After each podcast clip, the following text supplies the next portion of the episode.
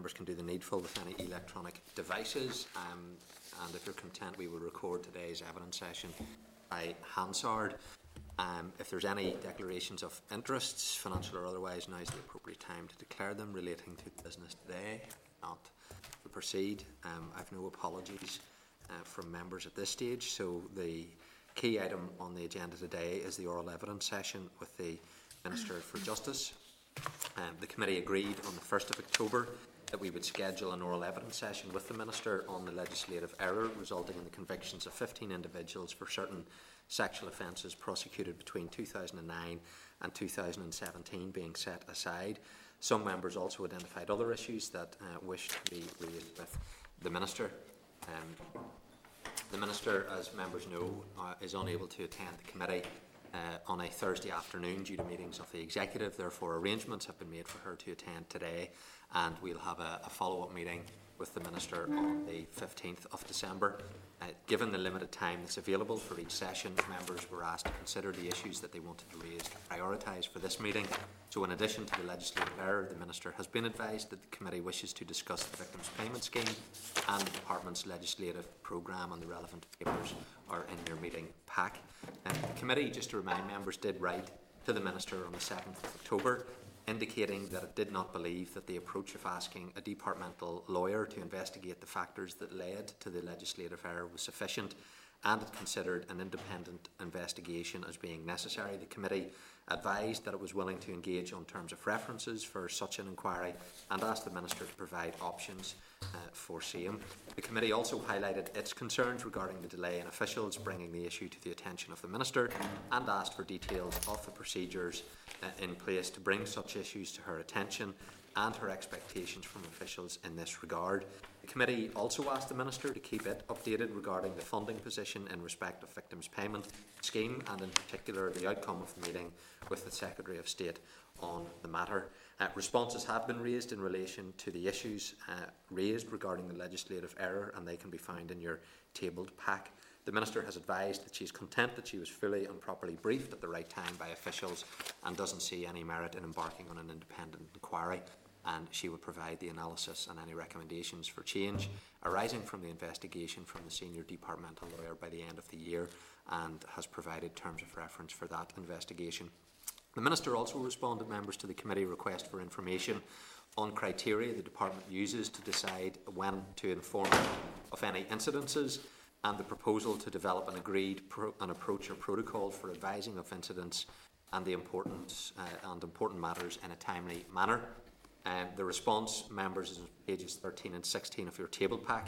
Uh, the Minister advises that she doesn't consider it practical or possible to define specific criteria against which the Department assesses what information to share with this committee, and when she is also of the view uh, that it would not be possible or necessary to develop this protocol. She is, however, committed to ensuring where practical information on developing situations is shared with the committee in a timely manner, and uh, the Minister will be invited to make brief opening remarks. So that's just a summary of where we're at on the issues that we're going to look at today. We'll allow the Minister and Peter to, to take their places, and then we shall proceed. Um, the Minister's been asked to speak for five minutes, and then we're going to go into questions on all of the areas. So just take your ease, members, for one moment while the Minister comes in.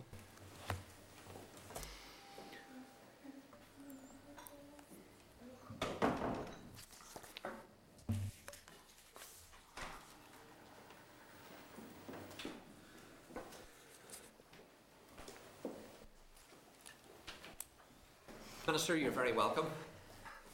Peter, you're very welcome to the to the meeting. Thank you for the invitation. That's all. So just for the record, it's the, the Minister for Justice, Naomi Long, and Peter May, the Permanent Secretary in the Department of uh, Justice, and you're both very welcome to the meeting.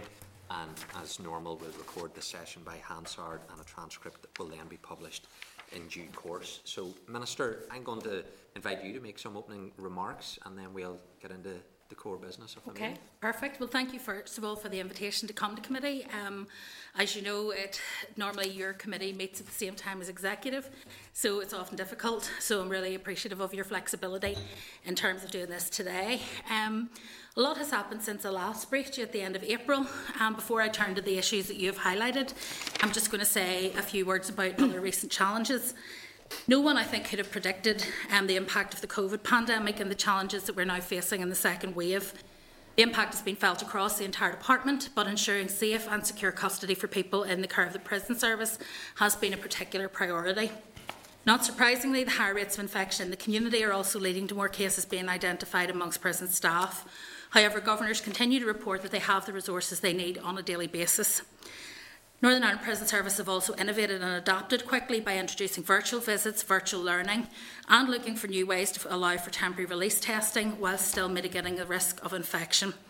The measures put in place will be kept under review, but realistically, some of those will have to remain in place until the risk of the virus diminishes significantly. Another key focus for recovery from the first wave of the pandemic was getting the courts operational again. Following the initial outbreak of COVID, court business was consolidated into five court hubs. Jury trials were also suspended and other in-person hearings were consolidated into the hubs. Virtual courtroom capacity was significantly increased with additional video conferencing facilities installed to facilitate remote and hybrid hearings. However, over the last number of months, measures have been introduced to ensure courts and tribunal business can resume safely and sustainably. That has required the reconfiguration of courtrooms to ensure the safety of everyone using them. Options are also being explored for additional accommodation, ranging from the installation of temporary modular buildings within the current estate through to the lease or hire of suitable alternative accommodation, such as other public sector buildings and arts venues that can be used as waiting areas or consultation facilities. It's hoped that these Nightingale Court venues will begin to come on stream over the next few months. Although the response to COVID has been has inevitably dominated um, the efforts in recent months, it hasn't been at the expense of progress in other important areas of work for the department. That includes, for example, the introduction of the Domestic Abuse and Family Proceedings Bill, raising awareness of the help available for abuse victims, particularly during lockdown, scrapping the Criminal Injuries Compensation Scheme, Same Household Rule, drafting a Prevention of Stalking Bill, launching a public consultation in conjunction with the Department of Health, on proposals for a new uh, care and justice campus to support those vulnerable children with complex needs, recruitment and training of independent chairs for domestic homicide reviews, developing a private family law early resolution action plan aimed at pro- improving outcomes for children and families by supporting early resolution of more parental disputes, and the Health Minister and I plan to launch the action plan before Christmas. Finally, following executive approval of a three-year extension of the Tackling Paramilitarism Programme, subject to match funding from the U K Government, planning commenced to ensure a seamless transition into delivery of the next phase of the programme. Turning then to the three areas that the committee highlighted in your letter, and I want to start first of all with the invalid convictions for sexual offences. As you're aware, an error which led to the Magistrates' Court losing the legal power to try some cases affected seventeen victims relating to fifteen historical prosecutions.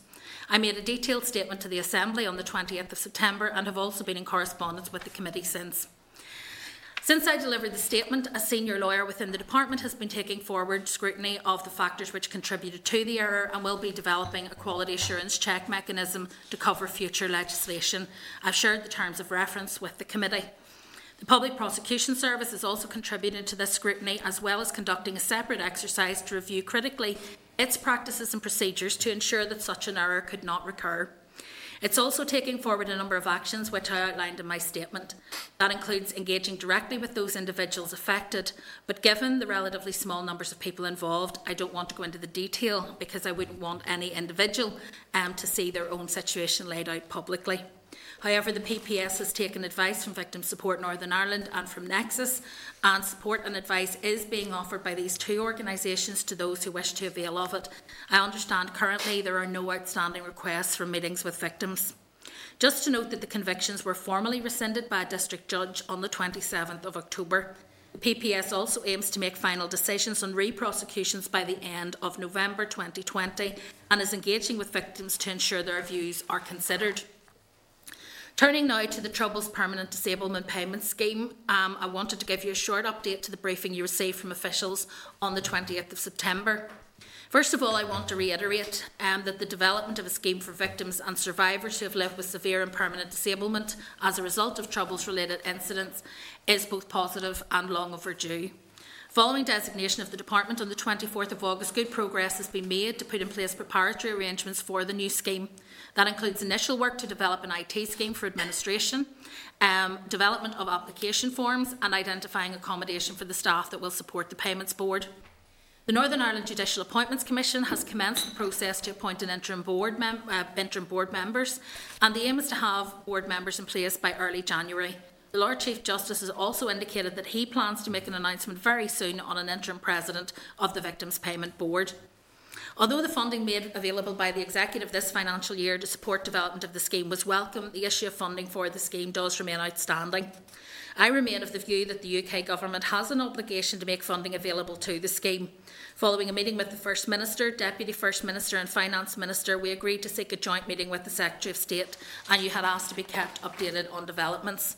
Unfortunately, there is nothing to report by way of an update as the meeting has not been arranged to date. However, the Secretary of State wrote to me on the thirtieth of October, setting out his position that the scheme is a devolved matter and so should be funded by the Executive. I will be engaging further with Executive colleagues to continue to press the U K Government for additional resource. With regards then to the legislative plans for the remainder of this mandate, I appreciate that it is an ambitious programme. However, it addresses areas where there is widespread political agreement on the need for new legal provisions. I believe that it is achievable if we work together. A good model is the Domestic Abuse and Family Proceedings Bill, where we have worked in partnership to improve and sharpen the bill. And I'm very grateful for your constructive and timely consideration of these issues during your scrutiny of the bill. I have written to respond to your proposed amendments, setting out my position on a number of alternatives, and happy to discuss this further and indeed for my officials to provide further briefing on that um, later in the week, in the hope that consensus on these can be reached. Um, in terms of upcoming bills, my plans for the remainder of the programme include the Criminal Justice Committal Reform Bill, which was introduced to the Assembly this morning, the Protection from Stalking Bill, to be introduced at the beginning of December, the Personal Injury Discount Rate Bill, which we plan to bring forward in January, and the Justice Miscellaneous Provisions Bill, which we aim to introduce to the Assembly around March of next year. Those dates are, of course, subject to approval of the Executive. The bills are important to the effective working of the justice system and the protection of a number of vulnerable groups in the community, but it will only be possible to deliver that full package of bills if we work in partnership, and so it would be very helpful if the committee would be agreeable to supporting a degree of overlap between bills, in effect potentially allowing for the call for evidence for one bill to overlap with the latter stages of scrutiny of the previous bill. Introduction of the Committal Reform and Stalking Bills in November and December respectively should see both bills comfortably complete all of their Assembly stages next year. I therefore want to focus on the two other planned bills. In terms of the Personal Injury Discount Rate, you're aware of my conflict of interest and that I've delegated key policy decisions to the Permanent Secretary. I'm not proposing to rehearse the issues you discussed with officials recently, other than simply to stress that it would cause significant difficulties if there was a delay in a new legal framework for setting the discount rate. It is important that this bill goes forward as a matter of urgency, as the legislation matters hugely to those directly impacted by it. The approach being proposed is very similar to that in Scotland, and the substance of the issues is essentially technical in nature. On that basis, I see real merit in taking the bill forward by accelerated passage. However, I recognise um, that the committee will have concerns about that, and I'm happy to have that discussion with committee. It would certainly help to remove uncertainty for personal injury claimants and defendants. Turning to the Justice Miscellaneous Provisions Bill, its successful passage is dependent on the committee's agreement to a modest overlap of committee stages for the Committal and Stalking Bills and supporting accelerated passage of the Discount Rate Bill. I'm particularly keen for this bill to be progressed as it includes the first phase of legislative changes emerging from the Gillan Review, as well as important changes arising from the Child Sexual Exploitation Review. So I very much hope that with the same positive and collaborative approach that we've demonstrated in the past, we can work together constructively to make up for the lost legislative ground in this mandate and deliver this important package of legislation. I just want to bring my remarks to a conclusion um, in saying that when I briefed the committee at the end of February, I set out, I think, quite an ambitious work programme for the time that we had ahead. A key component of that was us working collaboratively um, with you to develop innovative and problem-solving practices to some of the more intractable problems within the justice system. I described it as a big agenda, and I said that difficult decisions would need to be made about priorities and how we use our resources. No one could then have envisaged that the scale and magnitude of the difficult decisions that lay ahead uh, with COVID nineteen would emerge. We continue to navigate our way through those challenges, but um, it, with staff diverted to the COVID response and recovery efforts, it has created inevitable gaps and capacity issues. But simply, we do not have the capacity to deal with new issues, and there may be a need for some reprioritisation of previous commitments. Nevertheless, I remain committed to ensuring that I deliver on my agenda. Our shared goal remains creating a safer community, although I think we would all accept that the safer community we aspire to very much includes one which is free from the pain and suffering that COVID nineteen has brought on all of us. I'm happy to finish there, um, Chairman, and I'm happy to take any questions that members have. Okay, thank you, Minister, and that's helpful, and including the, the overview around COVID and the pressures on the Department, but the, nevertheless the work that the Department has been doing, notwithstanding all of those pressures. Primarily there's three key areas that members wanted to engage on today, and I, I know that you've agreed to come back on Tuesday the fifteenth of December, so um, I know members will be disciplined in sticking to the three areas um, that, that we're going to discuss today, and other areas then we can agree um, for, for that next session. And I think that's very helpful to have the engagement directly with you. As much as we value your officials, it's always good to, to hear directly sure. from the Minister um, as well. So in the first instance, it's just to pick up on the legislative error, and I, I take note of all of the, the rationale that's behind it, uh, and I don't intend to, to dwell on that. You've taken your decision uh, on this. I suppose my, my only question, um, you, you've indicated about the expense of the expense and time-consuming nature that a, an inquiry would take as one of the reasons. Was the Criminal Justice Inspectorate considered as a potential vehicle to carry out an independent inquiry? It was considered, um, but it was it was not deemed to be appropriate. So Jenny's mission is really to work with us um, on current justice processes and systems to help us improve them, um, and so in that regard may have input into how we go forward once the um, once the uh, legal advice um, has been given from the review that's ongoing. However, it isn't its role to conduct post-mortems. Postmortems of historical errors which are identified and where steps are being taken to avoid recurrence. So I don't think that this is something that would be appropriate for Sir Jenny to be involved in, um, and that's why that wasn't pursued. Um, I am aware, obviously, that um, there is a need for us to get this right, um, which is why we're working with um, the D P P um, and within the Department to ensure that we can identify Um, what lessons need to be learned um, and how we can ensure that our systems are strengthened. Particularly, Chair, I would have to say, given that we do have a robust um, and quite lengthy legislative programme ahead of us, I think it is important that we learn from this and we do it quickly. Um, and so that's one of the reasons why I think that by appointing a solicitor to look at it in detail, that's a much more progressive way for us to move forward um, and to ensure that we have answers as quickly as possible. Okay. Um, and was that Sir Jenny's view? Were they asked? No, they were not asked. It was, a, a it, was, it was, yes, it was our view that it wasn't necessary, and it wouldn't fit in neatly with what they are tasked to do with their role. Um, I mean, they may well have views when we bring forward our recommendations. If there are recommendations with regard to change of process, they may well have a view on that. Um, but the kind of review of past mistakes wouldn't be something that they are involved in. It would be inspecting the current systems um, within justice. Okay. Linda? I'm not coming in on this point, so I think maybe the best way to do it is, is to allow people that are coming in on this particular issue first. Yeah. Yeah. Just on the issue around the errors, Minister, you'll know me that, that in regards to the questioning I've given you around this issue is not necessarily around the errors itself, because you very well, very uh, capably set that out in a very good way in this chamber that day. I think it was the twentieth. twenty-eighth, I think, maybe. Yeah. Uh, and I appreciate that.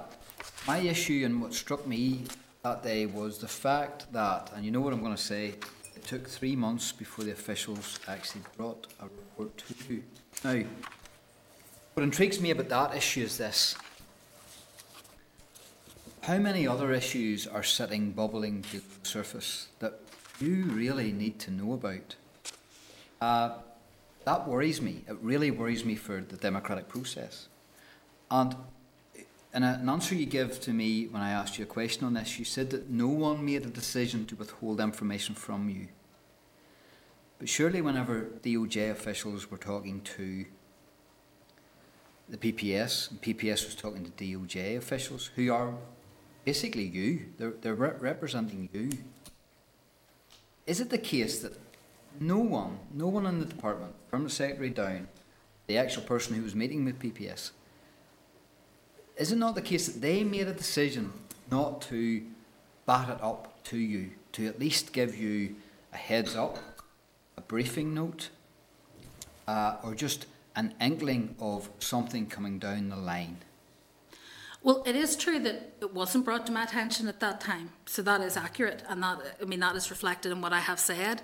I explained on the twenty-eighth of September why it took so long to reach the public domain, um, but that also involved why it took so long to reach me, because there was quite a detailed process that had to be gone through, and it wasn't, if I may say, a departmental process, because this was a an issue for the P P S, which they knew would emerge. It was an issue that they were looking into, and they were making us, if you like, in the department aware of it, so that we could then look to see if there were any issues on, on our side. Um, but when this was originally established as an issue, there was quite a complex process within the P P S in terms of trying to establish, first of all, whether there was a problem. When they identified there was a problem, then they wanted to know exactly what it was and why that was the case, whether it invalidated the convictions, because that wasn't clear, which cases were covered, and um, whether there were any similar errors that might have occurred, um, which would also need to be taken into account. And they also then had to get legal advice um, at several points, as well as going through databases and records it, on occasion by hand. But that was a matter for the P P S to resolve, because it was ultimately prosecutorial decisions um, that were impacted. So you could argue that someone in the department may have said to me, there's a problem in the P P S, but I'm not responsible for the P P S. It's a non-ministerial um, department. It doesn't. I don't head up the P P S or fund the P P S. Um, it's quite unusual in that it's a corporate soul, so it's a, it's a different arrangement um, to, to the other um, parts of the justice system. So perhaps somebody could have said to me that this was happening in the P P S, but it would be the equivalent of you telling me something that was happening in the Department for the Economy or something that was happening in another, in another outside body, because I have no direct responsibility for that. It became an issue for the department at the point where I was told that there had been an error in terms of the legislation, but that took that length of time to establish. Once it was established as an issue where the department had some involvement, then obviously um, I was notified appropriately. So, I mean, I'm content that if the, you, I mean, you, you've obviously, and I understand why, would be concerned if there were issues bubbling around the department in terms of are there concerns. I have been really clear with all the officials that if people have concerns, if they think there might be problems, um, that we, we operate on a no surprises basis, that I would rather know early and then be given good news that the, the, the problem is eliminated um, than find out late that there's bad news. And to be fair, that is the basis on which we have worked. So I think this was an unusual set of circumstances at an unusual time, because I think some of this may have been more um, quickly expedited. For example, had it not been for COVID, it may well have come to my desk a lot quicker because things would have been able to move faster. But I think in reality, when I I was told about it was the right time, because that was the point at which the department became involved and engaged in the issue. The fact that there's an awareness that there's a problem somewhere else that I'm not responsible for is, I guess, a matter of, of opinion. I certainly don't feel that I was that I was disadvantaged um, by not knowing. And when I was briefed, I was able to be given the full picture, both from a P P S side, but then I was also told what work we would need to do in the department. And I think that that was the right juncture to give me that briefing. You say you're not responsible for P P S, I, I get that, the, the, the separation, but yet you were the minister who came to the House to give the statement, and I, I, I, I get the point you raise about the fact that you had then established that there was errors and conviction. Um, but even if you were had been given, I suppose the question is, do, are you briefed on a weekly basis, a fortnightly basis, a monthly basis about things that are happening within your department? It's really a daily basis. daily basis. A daily basis. I mean, to be to be fair, um, Chair, um, through through yourself, I mean, there is no lack of communication. Um, even though we are working remotely, we are constantly in contact. Um, I am briefed on a daily basis about issues. Things will arrive at me with me that are desk immediate, and I will see them as soon as they as, as soon as they arrive. Obviously, part of the purpose of having um, staff in the department is that they prioritise those things which I need to see immediately, and they deal with those issues that don't require my attention. Um, so, do I know every um, everything that happens in the department at the level of what people are doing individually, minute by minute? Of course not, because that would be inappropriate. People have to be given some trust and confidence in their ability. Do I know if there are significant decisions that need to be made, significant changes that are taking place, significant issues that are arising or concerns? Absolutely, I'm confident of that. So some someone then must triage that or sequence that uh, information flow to you. Now, I'm not asking these questions because I want somebody's head in the block within the department. I don't. I'm just genuinely intrigued as to how it actually, the information flow works. Uh, you talked in answer to me about trying to create a, a positive culture in allowing your department to operate. And I, I'm there with you. I'm one hundred percent there with you. Uh, it just seems to me, smacks to me, that this was a case of, oh, we forgot to tell the Minister. Uh, we really should have informed the Minister sooner. Uh, because it is a serious issue which has affected people's lives and, of course, then has upset the process of the, the justice system, which is kernel to your department and your responsibilities. So I suppose when you answered my question by saying you want to encourage a positive con- culture in your department, is it a negative thing or a negative culture for you to be informed? No, and I don't think that was what it was implying. I think what it was actually saying, I was rebutting the suggestion that I wouldn't be told, um, because actually people do feel that they're able to escalate issues. And obviously the way this happens is that within each section and um, within each part of the department, people will raise things with their immediate superior. If they believe it's a serious issue, it will get escalated again, and it will eventually come to the permanent secretary or whomever. But to be fair, things don't have to go through Peter before they come to me. Very often, um, you know, heads of section will come to me and say, this is an issue we're wanting to discuss it with you. But the team meets on a regular basis, um, in terms of me meeting with um, each of the teams in the department. It also allows me to meet with um, the permanent secretary on a regular basis, and as I say, that horizon scanning is going on all the time. The, the, the difference in this case is that if it was a prosecutorial error, I have absolutely no accountability for it. Now, I mean, we get into this debate constantly, and I know it is to the huge frustration of members of the committee when I'm asked questions about policing, when I'm asked questions um, about prosecutions, when I'm asked questions about the judiciary, and, and I say, well, I'm not responsible for any of those things at an operational level. But the P P S in particular, I have no responsibility for whatsoever. In fact, their funding actually comes from the Department of Finance rather than from the Department of Justice. You're right, they are absolutely critical to the justice system, and therefore it's imperative that we have a good working relationship with them. But it wouldn't be normal where the P P S made a decision, for example, to prosecute or not prosecute, or where there was an error in a prosecution or a case, for the Justice Minister to answer for that error. It would be a matter for the D- for the Director of Public Prosecutions to answer that case to the public directly, because he's a corporate soul. So in this case, the unusual aspect of it was that this arose from an error in legislation, which is why I came to the chamber to answer questions. Under normal circumstances, if this was simply a prosecutorial error, I wouldn't have been answering questions in the chamber. So I think it was at the point where it arose where we realised that this was due to the lack of the continuance um, for historic offences, that that became an issue. Um, then that was the point where it became an issue that I needed to, to bring to the Assembly's attention. So here's, so here's the weakness, Minister. Here's um, the weakness. I'll just uh, on this, I'm going to move on to others after you yep. finish. Just so the last question. Last question. Forward. The weakness in that, Minister, is this: if your department was told in early March, and you weren't told until June, what would have stopped a body like P P S or any other body or department in your department sitting on a problem for a year or more? Realising the problem, seeing the problem for what it is, but not doing anything about it.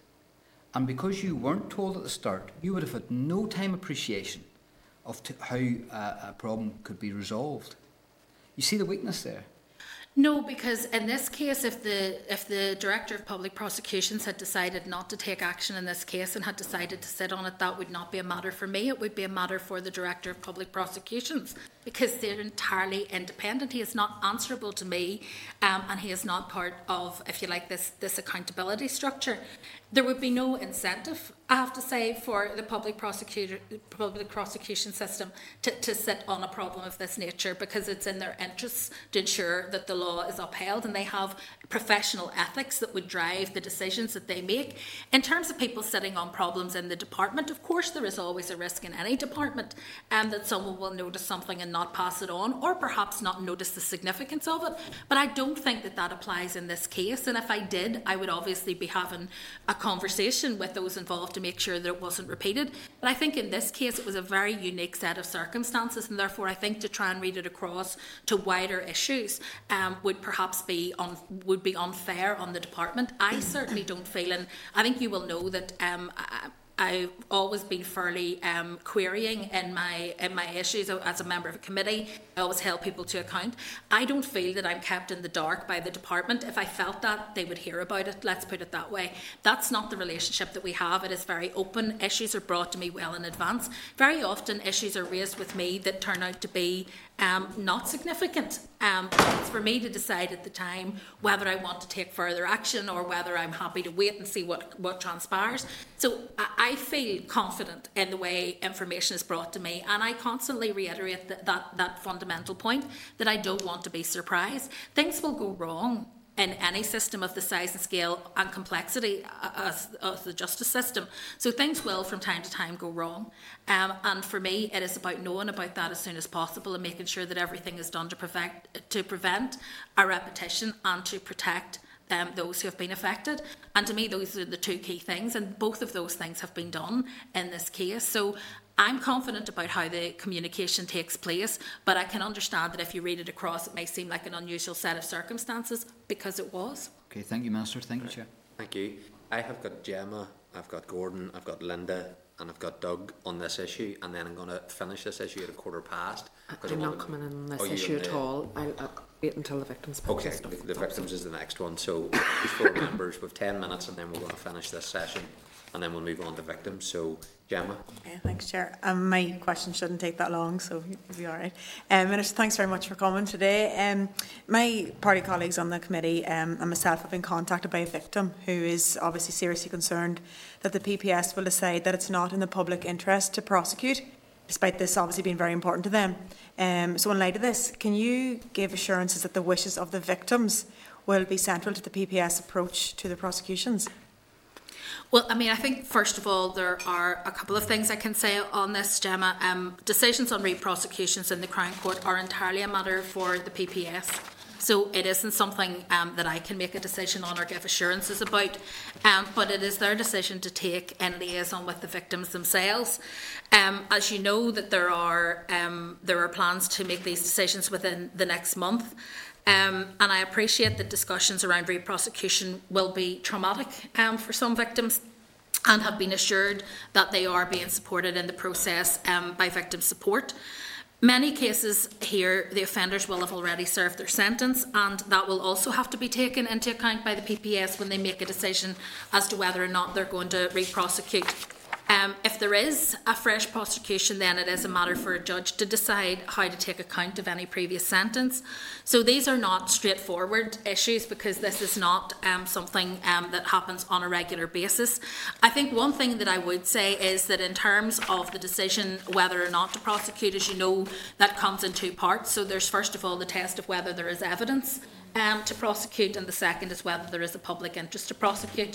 Um, but throughout that process, and, and both are assessed separately. So first of all, you decide whether or not there is sufficient evidence, then you go on and decide whether or not there's public interest.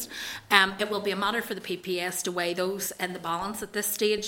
In terms of evidence, one would imagine that there is sufficient evidence, because they originally were convicted in court. Indeed, some pled guilty at the time, and so I think that there is a reasonable um, prospect that there is sufficient evidence, but that will have to be assessed again on a case-by-case basis. But the P P S have said that they will take into account, um, amongst the other considerations that they legally have to make, um, the views of victims um, of, of those crimes, because clearly um, their views are significant, particularly in a case like this. And I only had one other question, but you've basically answered it in your answer, so thank you. Okay, thanks, Gemma. Um, And I, I used the tissue, so I didn't touch the, the glass now, and we don't worry. That's all right, don't worry. I wouldn't contaminate it anyway. That's, that's all right. um, Gordon?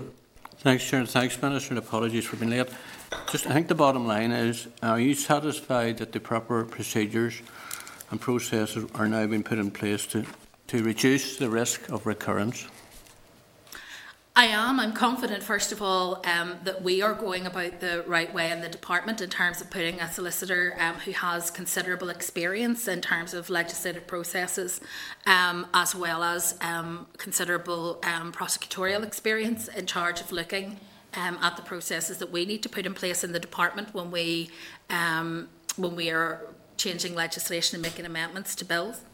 Um, I think that's important, because we need somebody who understands both the, the practice of um, of drafting legislation, but also the practical outworkings of that in the courts. So I think that getting the right person to do this is, has been has been crucial. I believe that you've seen the terms of reference, and I believe that those are robust in terms of what we've asked them to do. Um, I'm also um, heartened um, by the work that's being done by the P P S, because I know that they are now being very thorough in terms of their own internal um, system review um, and are keen to work with us um, on, on ensuring that there are no gaps between the two um, through which other such errors can, can fall. I mean, it is impossible um, you know, to say that such an error or mistake can never happen again. Mm.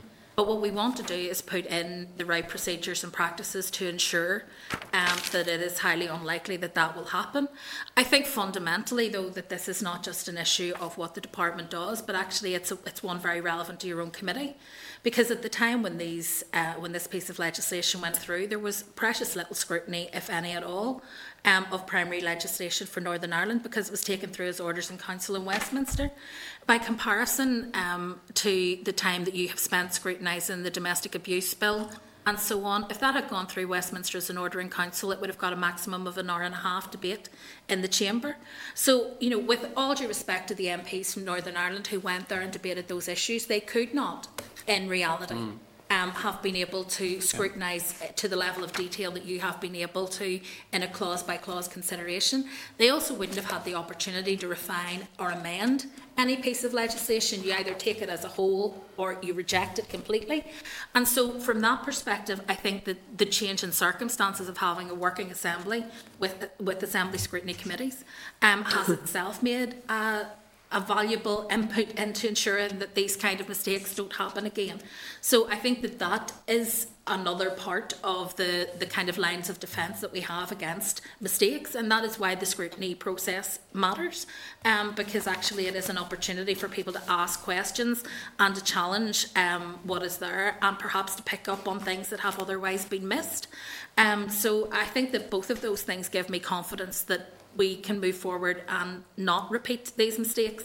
Um, but as I say, I would be a hostage to fortune if I said there would never be another error in any department, and I won't go down that road. Um, but I do believe that those who are involved in this process are very much committed. It has been decision. traumatic. It has been traumatic, I have to say, yeah. um, for those dealing with the, with the victims and for the victims themselves. None of us want to be in a justice system where people are found guilty and then walk free um, because of a... of an error in terms of, of prosecutions. That's not what we came to this job for. It's not what the department would want to see. It's not what the P P S would want to see. And particularly with sexual offences where, you know, we know that there are very low prosecution rates and very low conviction rates. Um, it's particularly um, it's particularly distressing um, because they're very, very sensitive cases. So we're all determined um, that, okay. w- that we will do this properly.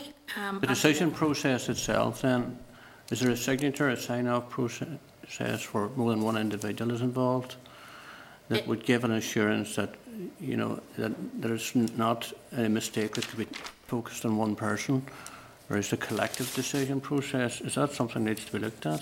In terms of um, legislation, I mean, the process is, is quite lengthy in terms of the drafting of legislation, in terms of the instructions being drafted for Legislative Council, um, and then the, the legislation comes back and the Minister will read the bill um, and go through the detail of what that actually means. Um, and then it will be published, and not just Assembly members, but actually the public will have a right to read the bill, and that includes people um, who, who work in the justice system, who will then obviously make representations to yourselves in committee. I think the uniqueness of this situation was that for the entire period um, while this bill operated and while this error was perpetuated, no one picked up on it, not the prosecutors, not the defence, not the barristers, not the judges, not the department. No one picked up on it because it was quite an obscure issue about a saving clause that hadn't been included. And it's, that's why I'm saying I can't entirely rule out that it will happen, but it wouldn't certainly be the case that one person would conceive, draft and pass a bill mm. without it going through quite a number of processes um, beforehand. So the, I think, and particularly I would have to say with the ability of the com- the committee to ask additional questions, you'll know that you will have the, the officials before you quite frequently and be able to drill down into the detail yeah. of individual clauses. That's something that just wouldn't have been happening in two thousand eight at all. Thank you. Thanks, Minister. Thanks, right. Chair. Thank you. Doug, you have the last five minutes. Yes, and I'll, and I'll try and be really brief. Um, uh, and thank you, uh, Minister. I, I mean, I, I've got to be honest, your, your answers have been really detailed and, and have been really good. I've got to say they've, they've given us a good insight into, into this, because this legislation was not drafted by the Office of the Legislative Council. Um, and my concern is, is, is this then, is that how many other pieces of legislation are still sitting there which have not been drafted Um, by the Office of the Legislative Council, where there may be issues with it. Is there somebody reviewing any of those um, sort of latter pieces of, of, of legislation which may have come in before we de devolved uh, policing and justice? But, but I, I think if I can, and, and, and lump it all together, I think what's key is the outcomes of the review, um, because the learning account is what's the most important thing from all of this. And I do have concern, only because I don't know the answer, is whether or not the solicitor has the extensive knowledge of each stage of the legislative process um, uh, in the way in which way statute law is, is drafted. Because if the solicitor doesn't have that in-depth knowledge, they will not pick up on those very unique issues. Um, and I guess maybe that's why we, we thought that maybe this needs to go outside to somebody to have a look at this from a different, you know. So we, we don't know who that solicitor is. We don't know what their sure. their their um. what their, their expertise is in, in regards to this. And, and the last one to add on to that, if you can answer it and it'll kill it all off, um, have you engaged with the Attorney-General to review the review to make sure that it will be a human rights compliant outcome when we do the review?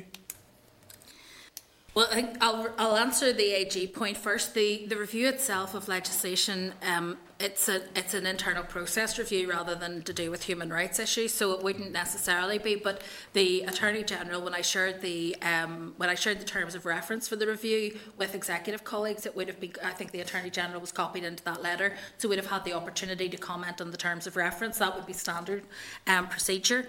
Um, with respect to um, the senior lawyer who's conducting the process, I would want to reassure you um, that the Departmental Solicitor's Office have provided a lawyer seconded to the Department of Justice to undertake that scrutiny. They've had a long legal career, um, have extensive practical experience in past and current policy development, in the legislative process itself, and in planning for implementation of new legislation.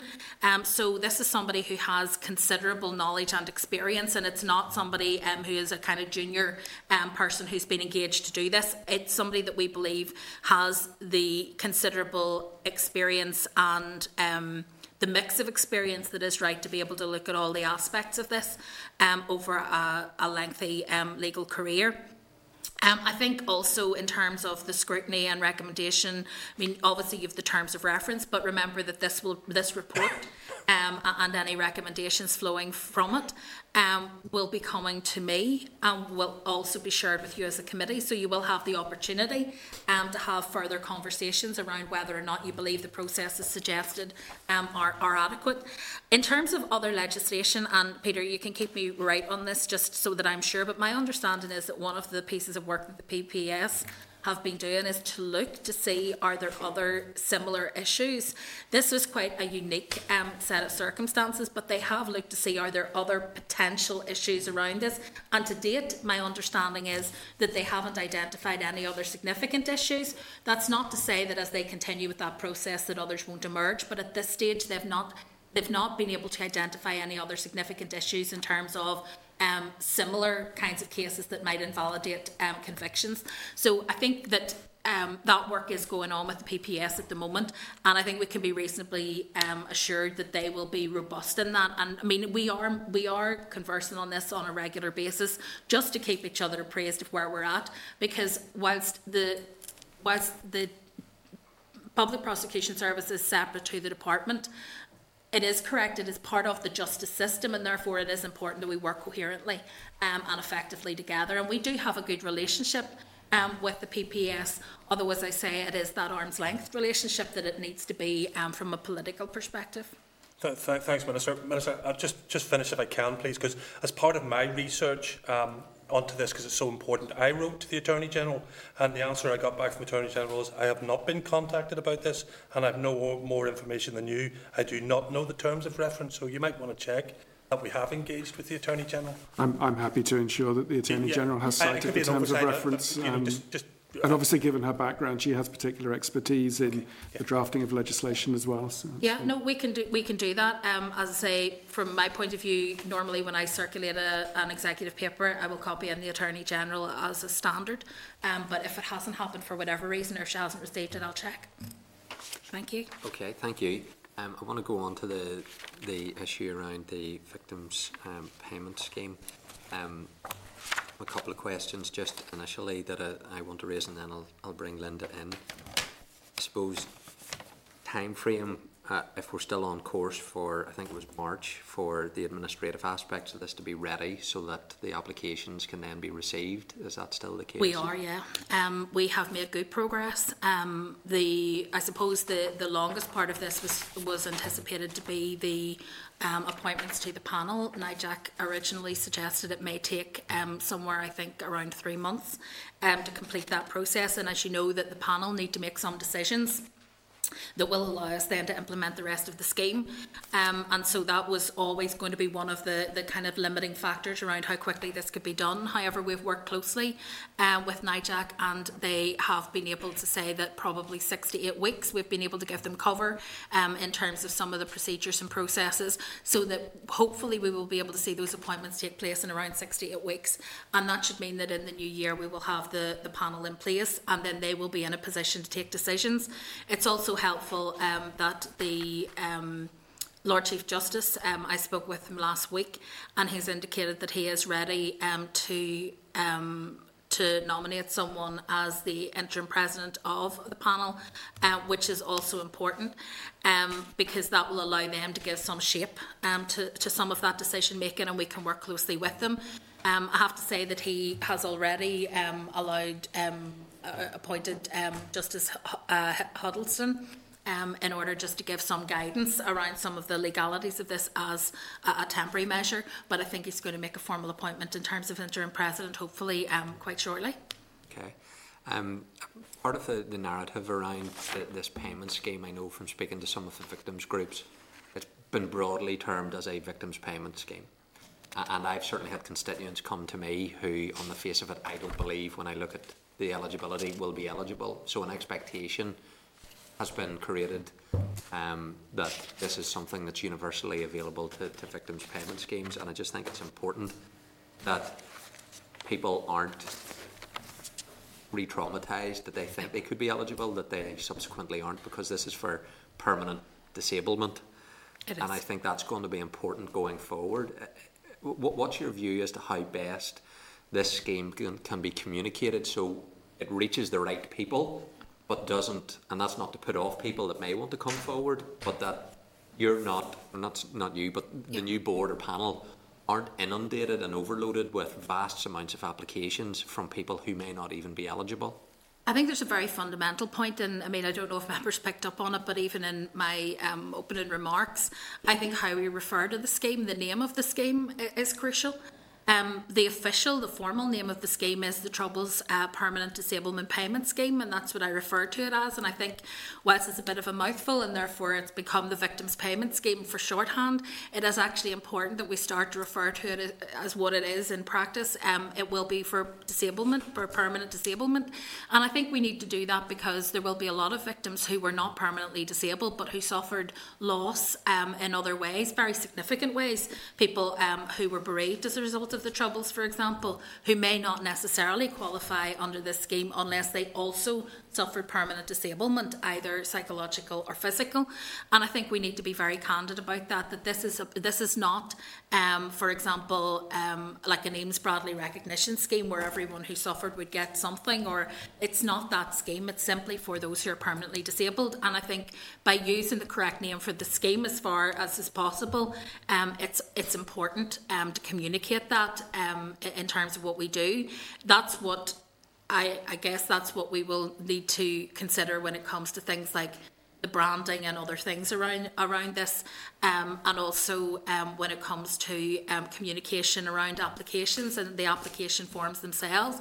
Those are now well developed, um, and the applications process and assessment process is, is under development, um, but the application forms themselves are now well developed, and it will be a matter of really signing off on those once the panel is in place. Um, but yes, I think that the name of the scheme and the shorthand for it is problematic, in the sense that for a lot of people they will quite rightly say, well, we are victims, but they won't necessarily be eligible if there isn't permanent disablement. In, in terms of then the applications open, obviously there's issues that the committee has discussed around people that are very clearly, there's medical evidence, it shows there's severe disablement, that's obvious, and what we don't want is, is those victims coming forward and, and evidently they're missing limbs, that they have to then be assessed by another panel when there's clear evidence to do that. So where, you know, is there scope to make sure that the board have a system in place that people that are severely, permanently disabled don't need to go through a rigorous medical assessment when all of that evidence is already there, so those non-complex cases can be expedited much quicker than maybe some other cases that will, will require greater levels of evidence?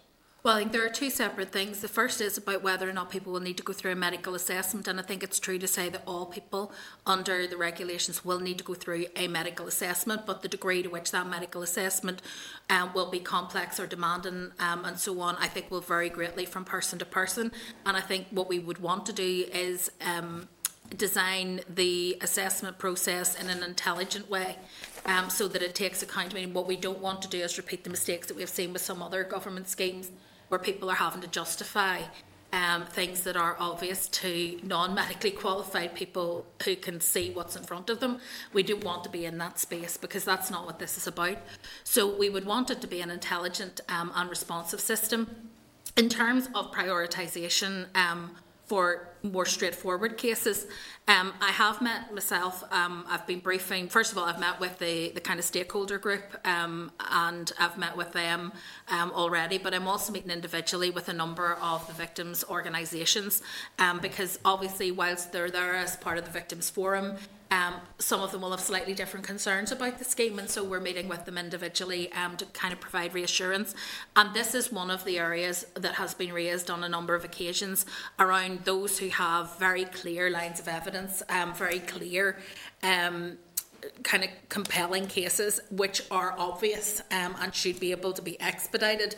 Um, the Victims Payment Board, as you know, has the discretion to decide um, the priority um, of applications, um, but they must have regard to the age and health of applicants, so that's a requirement. Um, but beyond that, they can also prioritise in other ways. So, for example, if they know that someone is a very straightforward case, they would have the ability to decide to expedite those cases. They also have to pre- prioritise a case if the applicant is terminally ill, so that is, is a requirement on them.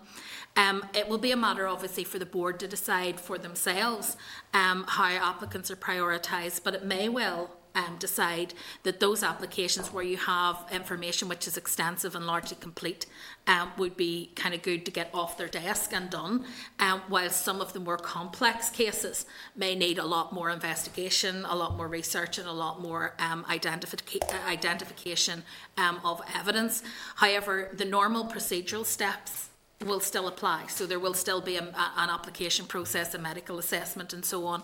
But as I say, in designing that medical assessment process, we would want to uh, uh, we would want to design a process which is intelligent in its response to the people um, who apply. And that, that takes me on to my last point then, in terms of the timeliness, timeliness of it, because obviously there will be a significant number of applications as soon as this opens. The ability to triage that and, and having the scope to prioritise based on age, health conditions. Having then got whatever the first group of applicants approved, what's the time frame likely to be for their payments to start? Well, I mean, I understand from victims' and survivors' perspective that they simply want to see the scheme up running and delivering payments at the very earliest opportunity, and in all my recent engagements that has been their desire, and I am completely sympathetic and supportive of that. Um, it obviously will be a matter for the Victims Payment Board to decide on the processes in terms of how they'll arrange the payments and so on going forward. The time frame in terms of when people will begin to receive payments will really depend on how quickly the evidence can be gathered um, to allow each application to be processed, and how quickly the med- how quickly the medical assessment can be completed, and whether any of the payments um, that are agreed then need to be adjusted if people have received other payments in respect of the same disablement. So there are a number of factors that they will need to look at in terms of how they take it forward. So I can't be definitive um, about when payments under the scheme might commence, because the engagement will still be required with organisations that are outside um, our responsibilities.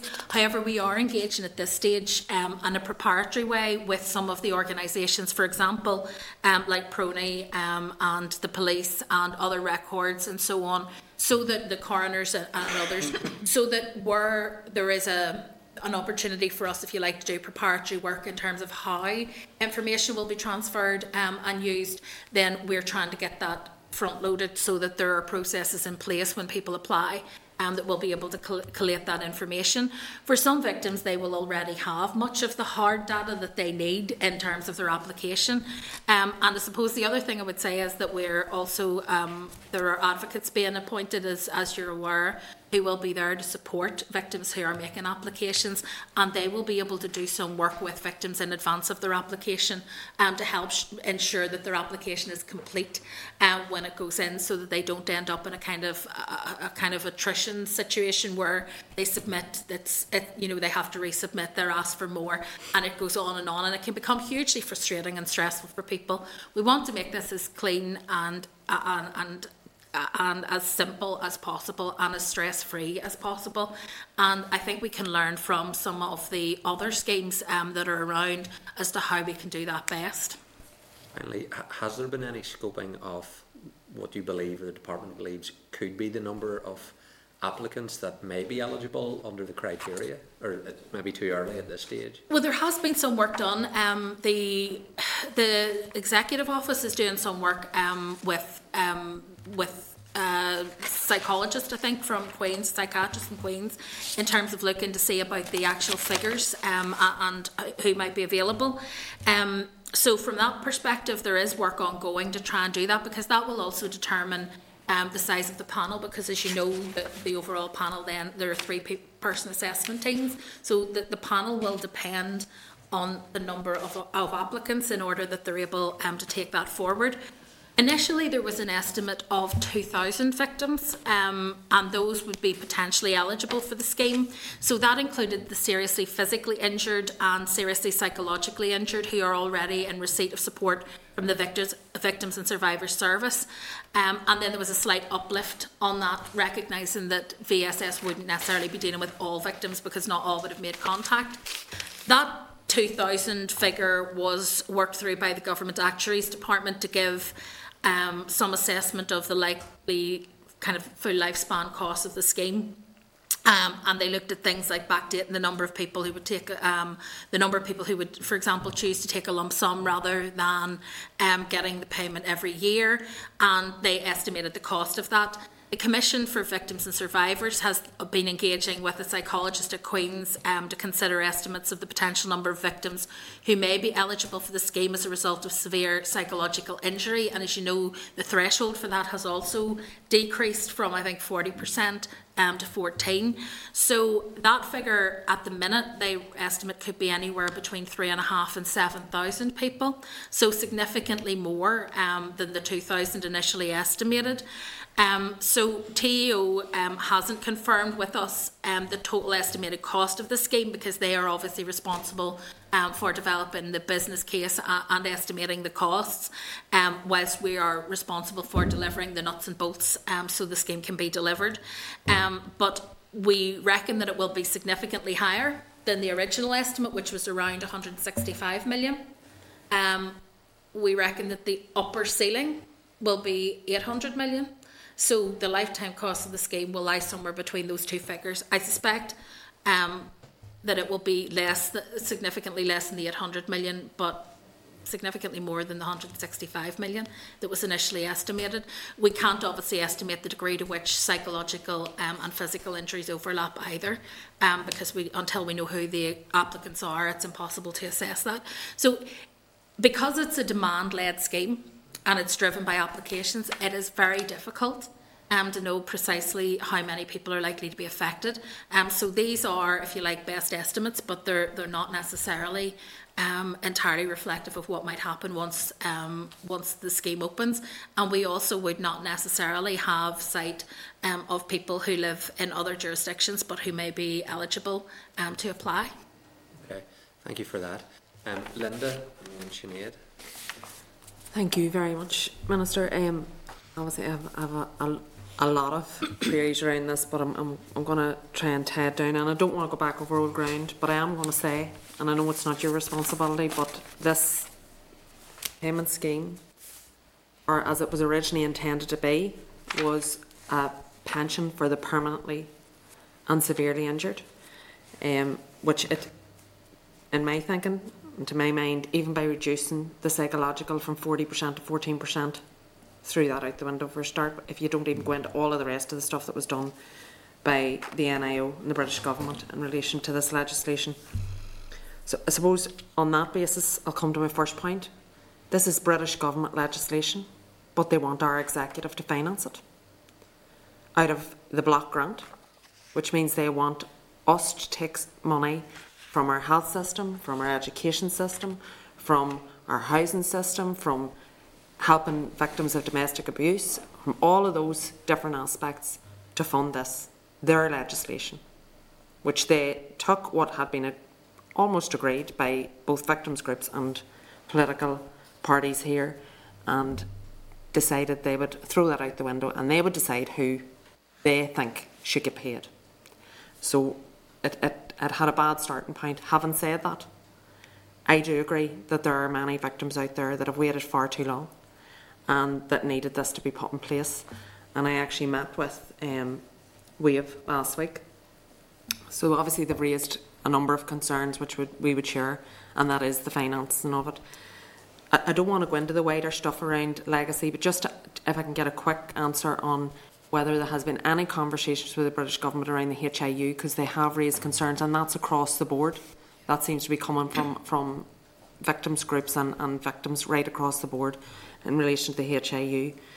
And then just the, the Secretary of State made some comments a number of weeks ago around the, as I've already said, the eligibility is, is an issue. However, he also said that where the panel comes to a decision that if, in, in layman's terms, if he doesn't think it's right, he'll interfere. How do we guarantee the independence of a panel? An independent panel, which can be interfered with politically, is not independent. That's the bottom line. I mean, I wouldn't like to see if any party here went and started trying to interfere in the H I A payments because we didn't like somebody who was who happened to be a victim. It wouldn't be right. It wouldn't be appropriate. And I just think that it's it's it's not the right way to go forward. If they're an independent panel and they're basing their decisions based on what's in front of them in the legislation and the guidance, then we're removing their independence by allowing for political interference. So I think that's an issue, and I'm just seeking reassurance from the Minister on how an independent panel will actually, in real terms, be independent in those circumstances.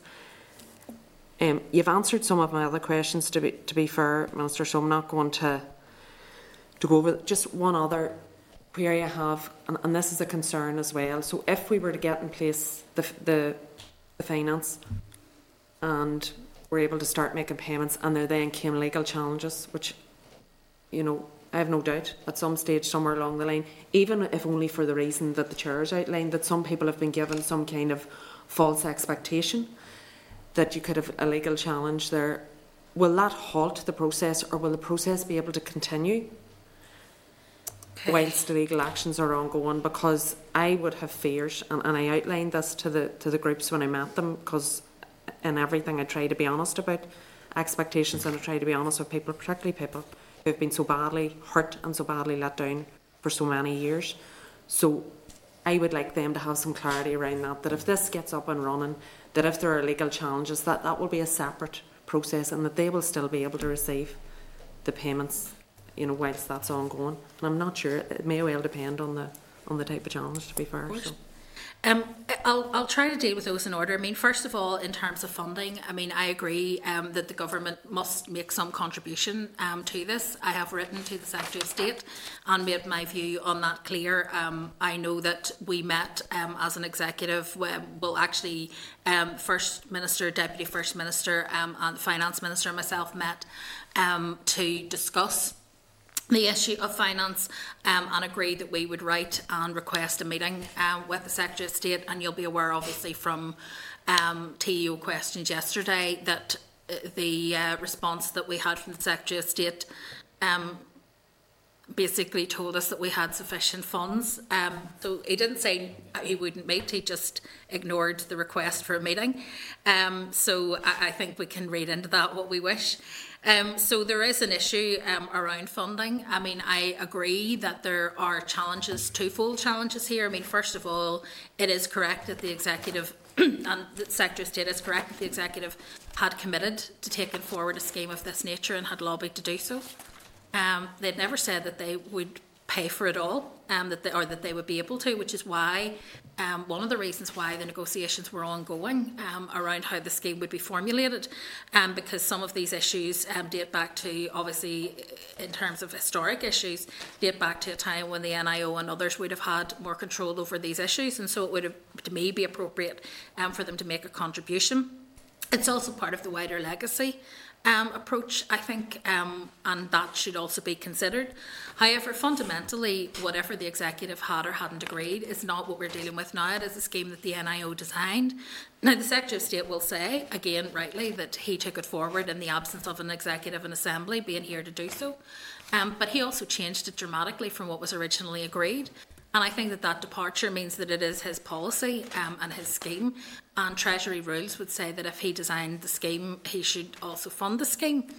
Um, I think realistically, all of us in the executive know um, that to take money from uh, one set of people who are in need and give it to another is not necessarily um, a good way forward. Um, we would we would prefer to see this scheme, of course it is a priority, but we would prefer to see this scheme um, funded in a way that is sustainable. I think that is possible. Um, and I would really want to um, encourage the Secretary of State and Treasury to engage with us on this um, because I think it's important that we move forward. Um, there have been some references to, to other pots of money we have had um, in responses from the Secretary of State. Um, there has been reference to the money we have received as a result of COVID, which is all well and good, but not unique to Northern Ireland, um, and absolutely nothing to do uh, with those who have permanent disablement as a result of the Troubles.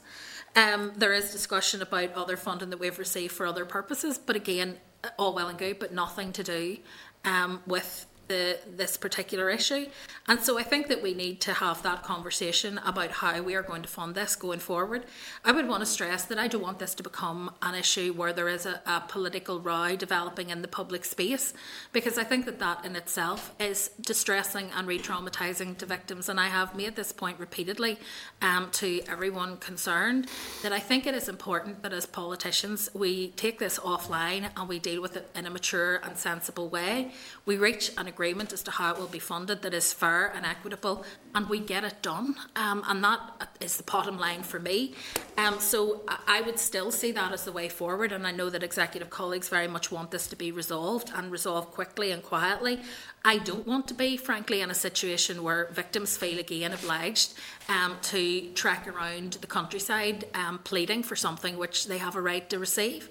So I think that that would be really unfair, um, an unfair transfer of responsibility to them um, for something which is our responsibility to resolve. In terms of the H I U and the wider legacy piece, um, you'll be aware obviously of the Northern Ireland Affairs Select Committee report um, into the, the legacy um, issue.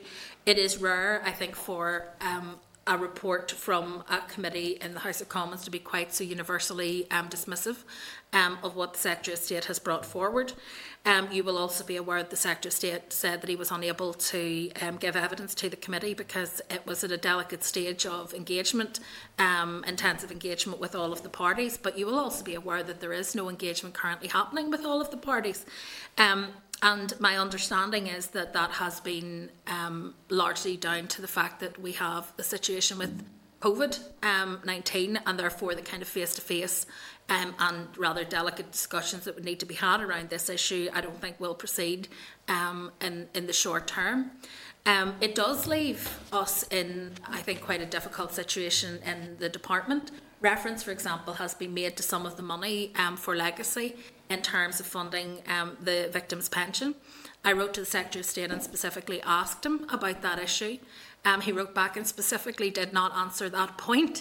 Um, so I, I suspect that it wouldn't be a I, I suspect it would be difficult, because if he said, yes, you can have that money to put towards the victim's pension, then it would be an admission um, that the the legacy structures aren't going anywhere um, f- soon. So I, I think that for that reason, um, you know, that that's unlikely to happen. But we have um, previously made approaches to the Northern Ireland office about being able to draw that funding down for other legacy work, and have been told that it is not available for anything other um, than setting up the structures around the H I U and the other Stormont House Agreement structures. So I think we set that funding to the side, and although the Secretary of State likes to refer to it um, when we talk about the funding for um, the victim's pension, it's not something that we will have access to in order to pay the victim's pension. So I think we just need to be honest about that. In terms of where wider legacy lands, it's very hard to see until we get clarity as to what the government um, wants to actually do, and until the engagement with parties starts to actually um, take, take off. Third point you raised is about this pressure release valve that the Secretary of State referred to. I think it was in his um, press release that went alongside um, the um, the. the issue of the guidance. Um, so it's not included in the guidance, it's not included in the regulations. I wrote to the Secretary of State specifically asking for clarity on what that looked like, because I believe that, for example, when we're appointing a judge to lead the panel, we need to understand what that would look like if a politician were able to overrule um, a decision made by the judiciary, and what the implications of that might be for the independence of the panel. The Secretary of State um, has responded um, just um, in the last sort of forty-eight hours um, to say that work on that is still ongoing, so they don't have a clear, uh, there was no kind of clear mechanism Um, that they have conceived of that would be used for that purpose. Um, I'm concerned about there being a mechanism at all, and I've been very clear about that. I believe that the panel, when it's appointed, ought to be independent. It ought to be able to do its job. It has to work within the regulations and the guidance, and that's clear. Um, so I think then it should be left to do that independently and not subject to political interference. And on the final point with respect to legal challenges, I have to say that you're you're correct. It will depend on the legal challenge and the view of the judge. So it may be that a judge would receive a legal challenge and decide that all payments are to stop until the issue is resolved, depending on how significant it is. Or it may be that they decide, because each case is considered on its merit and it isn't a finite amount of money, for example. So if you have a fixed pot that's going to be split by all the available applicants, there would be an argument that you couldn't decide on any until you decided on all. Um, if it's not on that scheme, they may decide that you can continue. But if it is a fundamental issue about how the panel, for example, are applying the regulations and guidance, they may decide that you can't proceed until that matter of law has been clarified. So it is difficult to assess what impact future legal challenges uh, will have. But I think, as with all legal challenges, they run the risk of creating further delay. I appreciate that. Can I ask one last question that will be a yes or no? Is there an appeals process in the, included in the applications process? I'm, I'd need to come back to you on that. I'm not, I can't, can't remember the detail. Okay, if I, if I can get some clarity, yeah, on okay, that, I just well think do. That's important. Okay, thank, thank you. you. Um, Sinead. Thank you, Chair. Um, I want to thank the Minister and Permanent Secretary for being here. It is important to, to get these types of briefings where we can get to the detail, and you have covered a lot of it, to be fair, in the answers so far. Um, I was going to ask, you know, the Minister, you did say that a meeting with the Secretary of State, Secretary of State had not been arranged to date. My question was, had you asked for the meeting? But obviously, yes, you know, through the correspondence, it's clear you have, and the, the um, deliberate um, intent of actually ignoring the fact that you did ask for the meeting is not going down too well. And I just want to make um, an assertion. You referred to the, the letter, I suppose, or the request coming from First Minister, Deputy First Minister, Finance Minister and Justice. And I'm not sure if there's any nuance there, as opposed to, did the Secretary of State ignore a request from the Executive, or was this compilation of a group of people, some, that entity somehow different? And I would also say, as we all know, if somebody chooses to ignore a point in your letter, you immediately go straight back. Has that happened? Um, has a letter from the executive gone straight back to the Secretary of State to pin down that essential meeting? Because with the system, while, while we're going through the detail of it, and I appreciate you being here to do that, all of this is to no end if there's no money there to pay for it. So I think it's critical that that meeting happens as soon as possible. Um, just on a second point, Minister, you mentioned um, in passing that the panel may have to consider if other funding might already have been paid to victims. Um, and I'm just curious to know, is that from the public purse, are you thinking, or what type of payments were you referring to there? Thank you.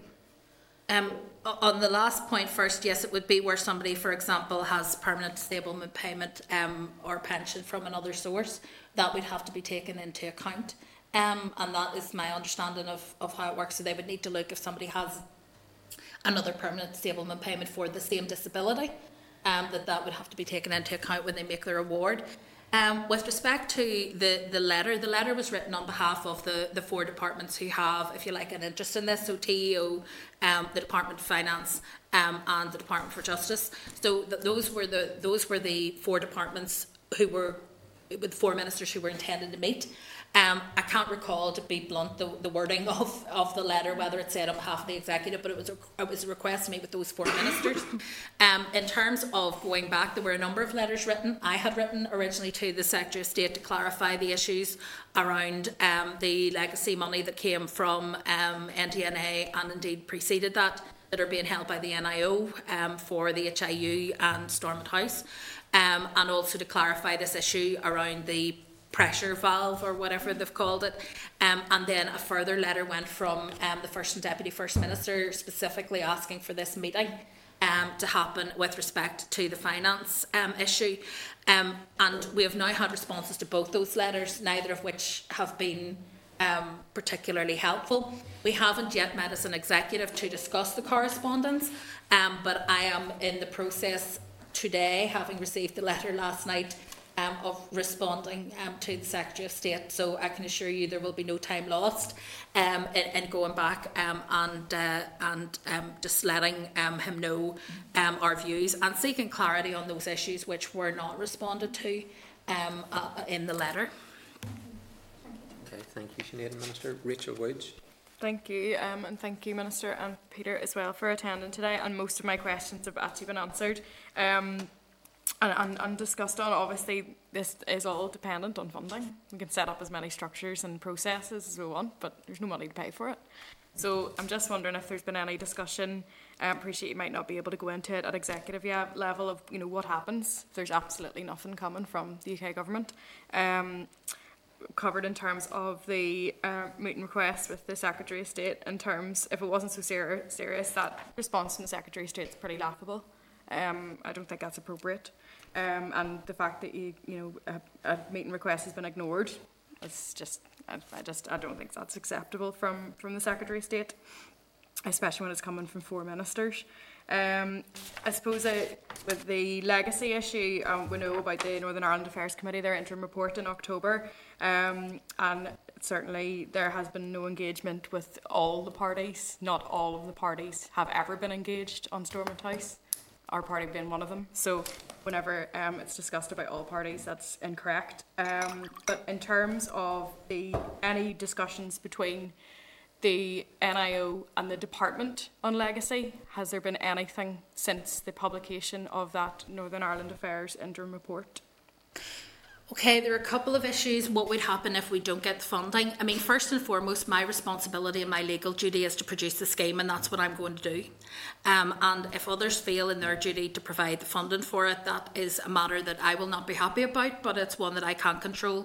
But I can control the fact that we will get the scheme up and we will have it ready to go, and then it will be a matter of finding the funding. I want to do that early, which is one of the reasons why I met with the Finance Minister and then met with the Finance Minister along with um, the Executive Office Ministers, because I think it's important that we take um, we take this as an urgent matter now and don't wait until the scheme is ready to open before we get to a point where we're talking about the funding. In terms of where it comes from, um, if the U K government doesn't make a contribution. Well, there are two things that may help to determine that. The first is that there is likely to be another court case. Um, so we know that that's in train already, um, and that may get a formal ruling with respect to the funding. Um, so that's one element. And the second is that we already know um, from Justice McAlinden's um, remarks in the previous court case, um, which ruled that the scheme had to be, the department had to be designated and the scheme um, developed, that he had already indicated that if this came back before him, he had a view on how the funding would be handled. Um, and he said that it was the responsibility of the Executive Office to provide funding to the designated department in order that they could disperse those funds to victims. Um, now, I could sit back and say, well, that's me off the hook then. Um, I will just design the scheme and then go cap in hand, and it's up to T E O and the Finance Minister to take tough decisions um, where they wish. It's not my problem. I think that would be irresponsible of me as a Minister of the Executive, um, when we have collective responsibility and we're supposed to be working together. I recognise that this would be incredibly challenging um, for colleagues in the Executive from all parties to be able to find the funding um, that it would require us, particularly, I think, to get the initial payments done. I actually think the recurrent payments on an annual basis are something that the Executive potentially would be able to deal with, but I think that the initial payments, which will include back payments, but also potentially people who opt to take uh, a lump sum payment rather than a recurrent payment, um, both of those things I think could be significant. And the timing and spacing of those payments will have an impact on how affordable they are. So I think that there are issues there that do need to be addressed, and that's why I initiated meetings with Um, my executive colleagues about this, because I, I don't want to sit back and wait and then point the finger at somebody else. I want to get involved and support colleagues in the, in the case that they make um, to the Secretary of State and indeed to Treasury, um, because I think that both need to be involved in these conversations um, in order that we can deal with this. So, I mean, technically, it's for T E O to get the money from the Department of Finance, but we all know that that ultimately means it will come from the pockets of other departments. That's the only place that the money can, um, because we don't have enough money um, for a standstill position um, in those circumstances. Um, with respect to discussions with the N I O on legacy, the discussions with the N I O on legacy, and I think, Peter, it would be fair to say, um, had been reasonably intensive around the H I U and so on at the beginning of the year. Um, but after the Secretary of State's um, statement um, to Westminster, his ministerial statement, I think there's been no substantive engagement whatsoever on legacy um, at all with the N I O, and I wouldn't expect that there would be. To some degree, our involvement in this has also changed, because whilst the H I U was very clearly a justice instrument and something that sat comfortably, I think, within the Justice Department, given that it was about investigation, um, it was about justice, it was about um, providing people with clarity under Article two and everything else, there was a certain logic um, that it would lie within the Department of Justice. It's actually very unclear what this curate's egg that they've come up with is going to is going to is going to be, um, whether it's about justice, whether it's about truth recovery, whether it's about reconciliation, whether it's about, I don't really know what it's about. So I think I'm, it's much more questionable whether there's any direct role for the Department for, of Justice in that particular um, scenario.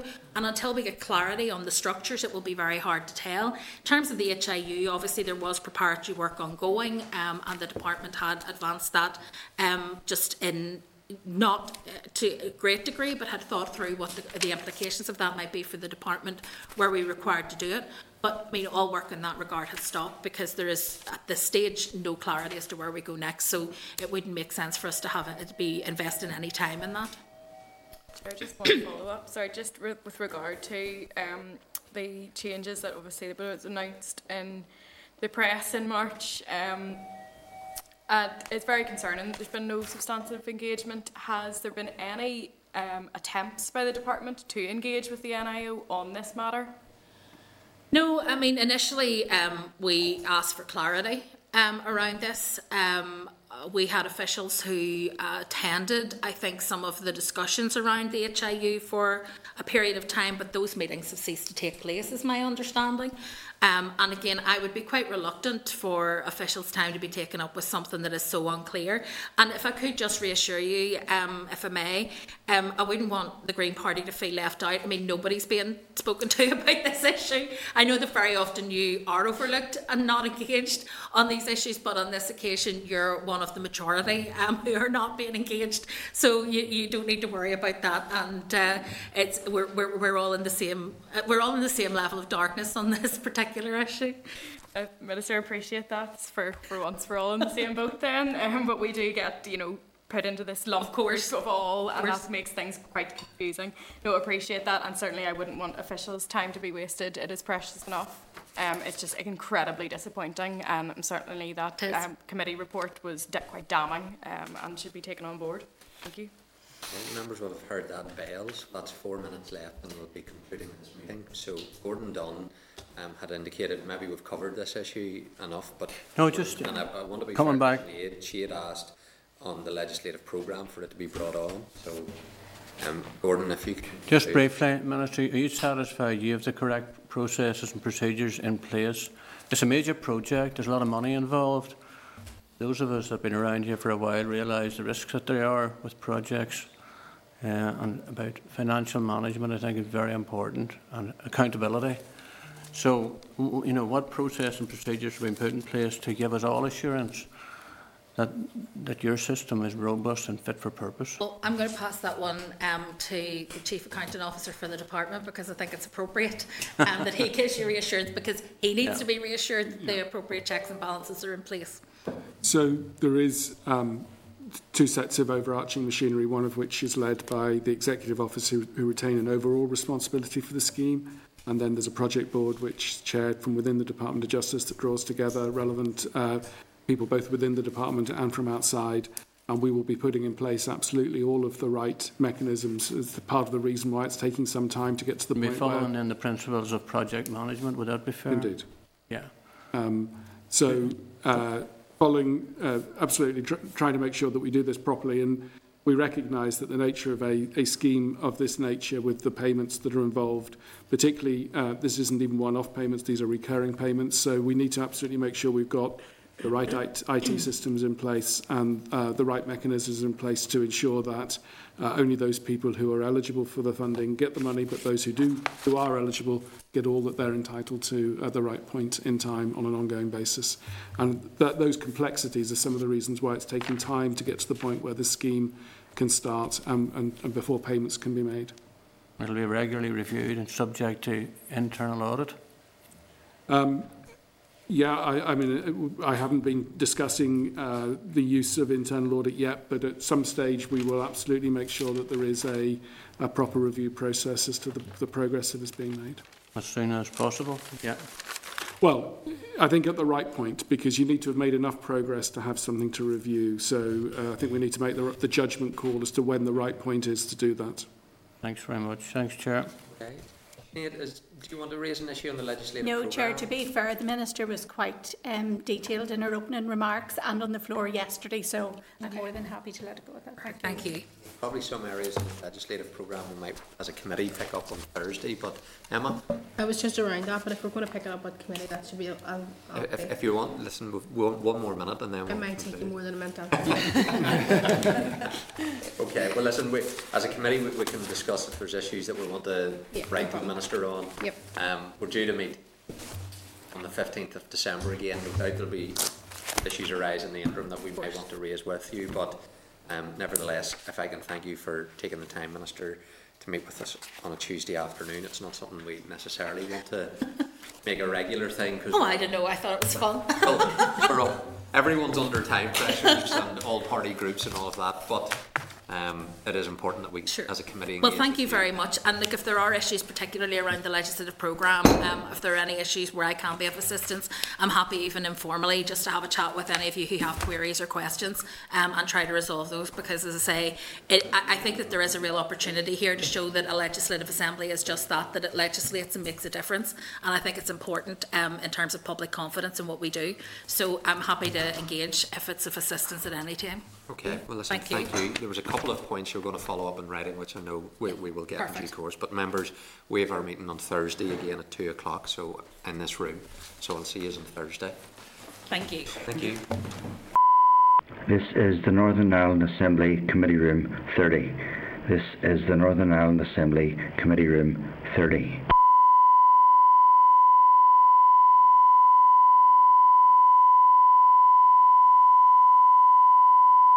This is the Northern Ireland Assembly